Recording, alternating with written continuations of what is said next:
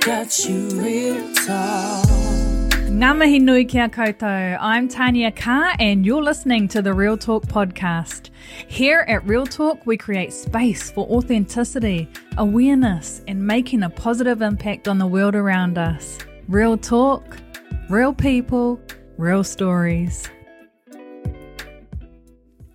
Ngā mihi nui kia koutou katoa nau mai hoki mai ki te kaupapa kōrero Real Talk. I'm Tania Carr and today in this episode you are going to hear the thought-provoking kōrero from Hohepa Thompson, aka Hori. Now, Hori took the stage at Real Talk mō ngā rangatahi taitoko in Levin, and the title of his presentation was The Art of Taking the Mimi, because that's what he does.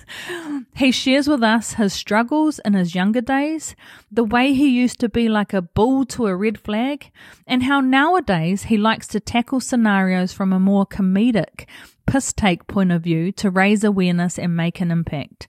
And as we know, he definitely makes an impact. He even shares with us how he got the nickname Hori, or Hori as some people will pronounce it. Now, it's important to note that there may be some triggering subjects in this kōrero. So if you get triggered by this kōrero, there are some support contact numbers listed in the show notes for you to utilize. Here is Hori's story. Uh, kia. I don't want to point out the obvious, but um, there's a person that's pissed himself here. But uh, I must say, this was probably uh, taken five years ago. He's a big boy now. He wears big boy pants. I'm here to talk to you today around te art or taking te mimi. Pretty much talks about the art of taking the piss and and kind of my little journey reconnecting to my uh, reo and uh, my art journey and the way I do that with my mahi toi. It's funny, I'm standing up on stage because I remember being about seven years old and um, pissing myself on stage in front of the entire school. I could still see the puddle, my reflection in it, taunting me, the kids laughing at me, and the yeah. So it's uh for me to and stand on the stage. I kind of talking about that time. I was like, fuck. Uh, but it's all right. I promise nothing will happen. And Elisa's got some nappies for me, um, just in case shit goes south. so, te ata taking the mimi. This is kind of my not so serious but serious journey uh, back to te ao Māori and decolonising my mind, my whakaaro, and using te reo Māori in my artwork as humour. I, ko ai au, ai ko hori, ana engari karitera tuku ingoa tūturu, ko Hohepa Thompson, engari uh, tētahi wā ka homai te atu tērā uh, ingoa ki au. Ai he uri nei o Otaki, Otaki in the house, ka pai, rawe. And basically, I started my journey uh, in, uh, in Otaki, you know, grew up there, went to the kohanga reo o Raukawa, so the brother here, and then went off to uh, he kura reorua ki uh, Te Aohau, and then even up last couple of years in uh, Hatohoepa in Taitoko.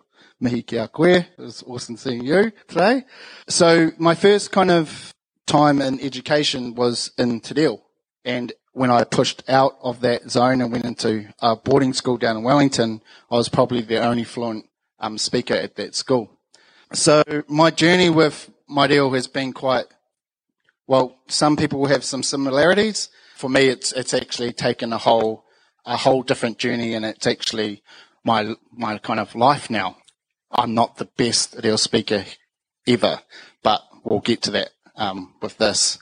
The kupu hori, my whole whakaaro around that is basically I was at school, I got my front teeth knocked out, and when I woke up, the guy that was about to beat me um, said, fuck you, look hoary, bro.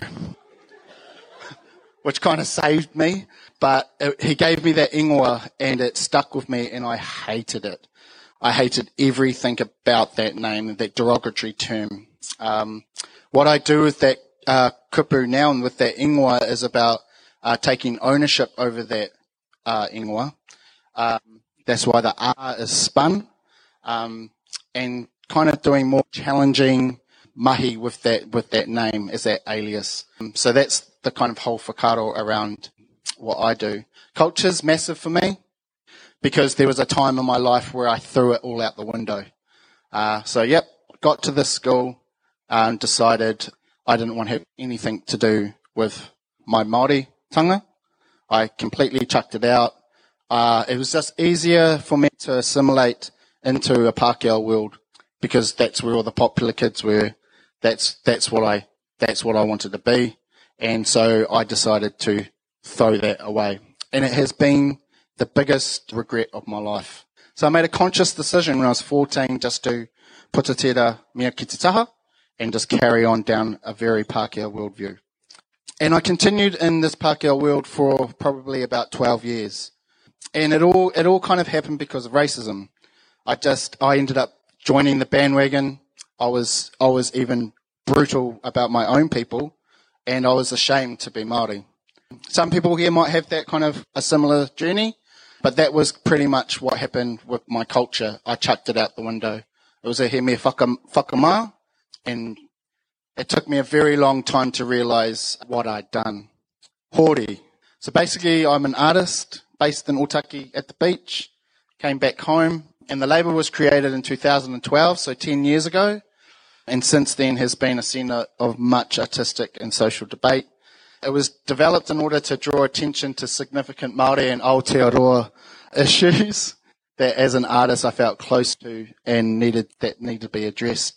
The goal is to create awareness around certain topics and we go into some pretty ruthless topics.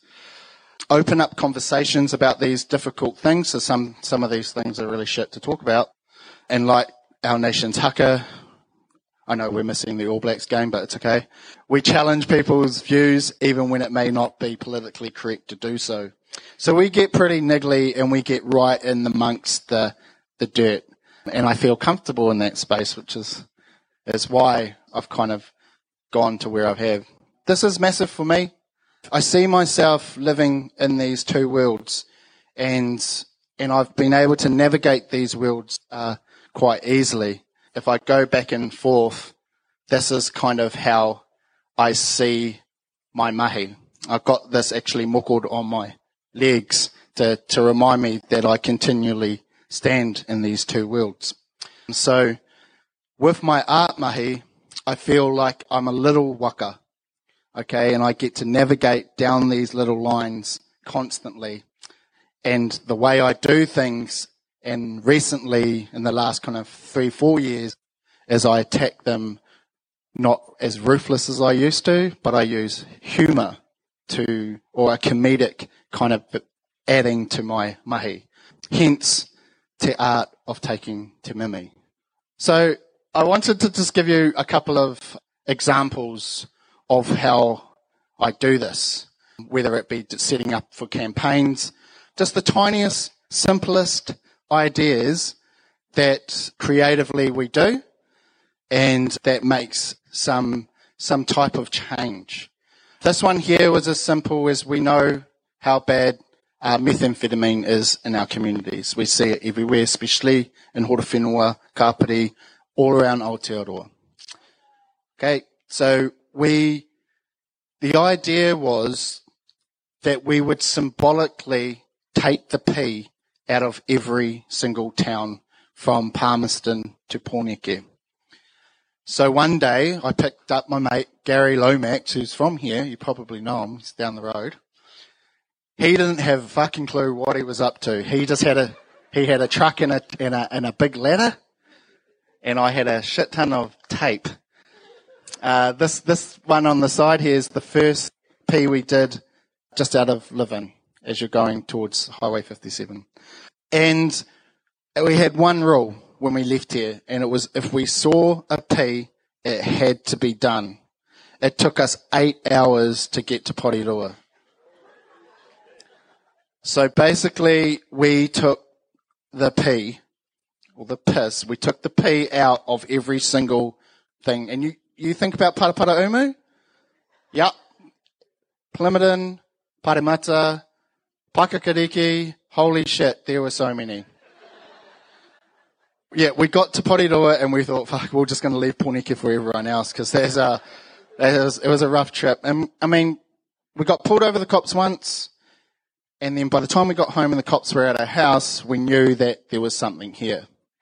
And the next morning when we woke up and we had pretty much every single media thing wondering who the fuck took the pee out of these signs.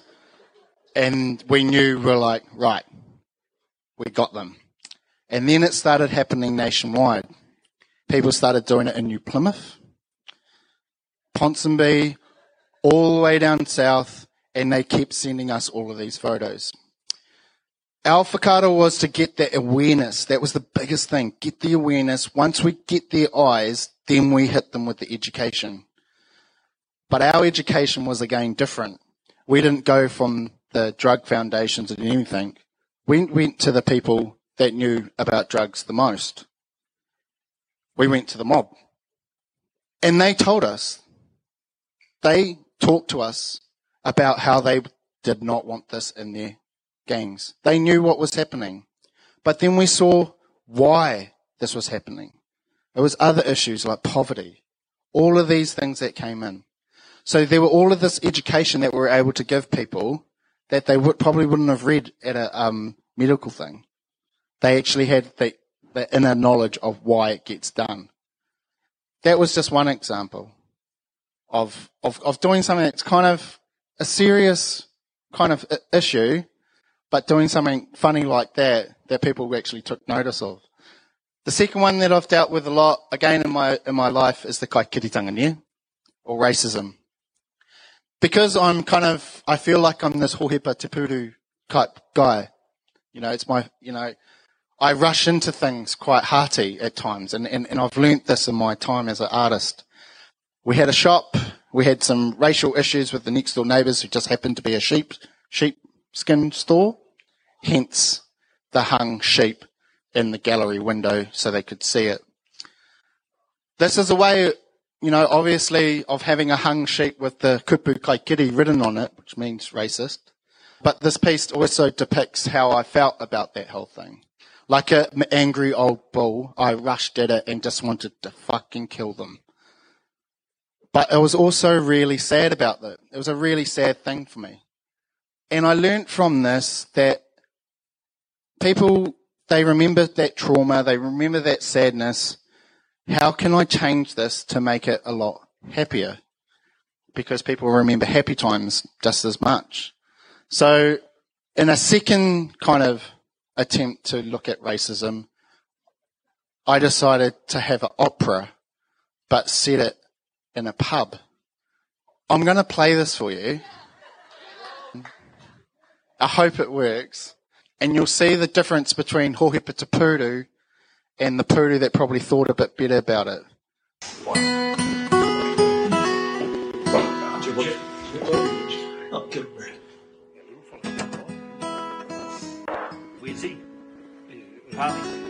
Ori, he a tō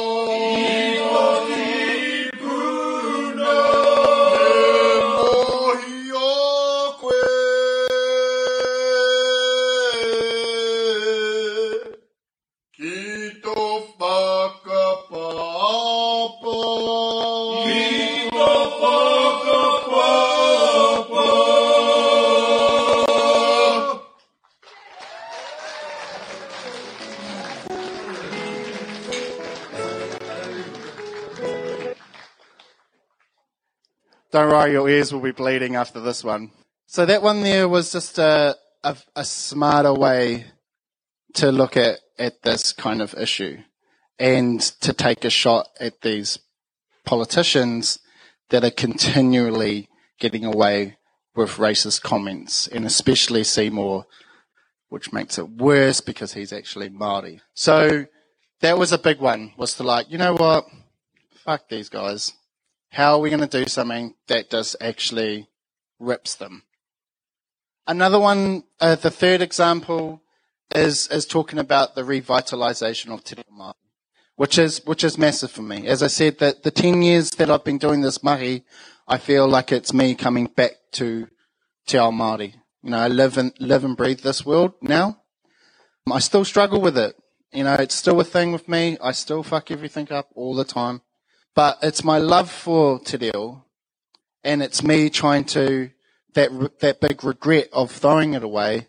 This is me trying to give back to a culture that I had lost. This was the, the a new kind of waiata that we made up and decided to re-up Ahaka Mana Para Tawana. But we decided to do it in a rock kind of version. And if this doesn't get stuck in your ear holes, I didn't do my job. I'll play this last one and then it'll be the end. But um, cut by this was fucking hilarious making this, but we did all the music and this, but so I'm sorry for that, but and the singing. So anyway, go.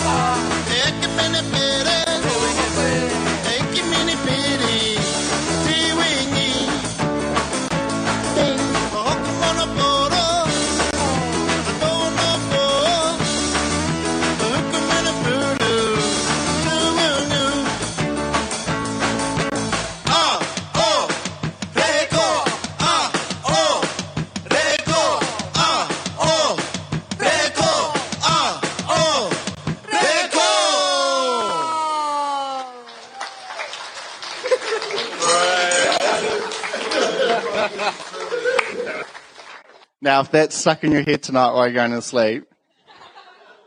But yeah, my whakaaro's around, our reo's an amazing thing. And a lot of people looking into our world, whether you're Pākehā, Tauiwi, even to Māori, they, they kind of sometimes only see the more traditional, formal um, parts of it, you know.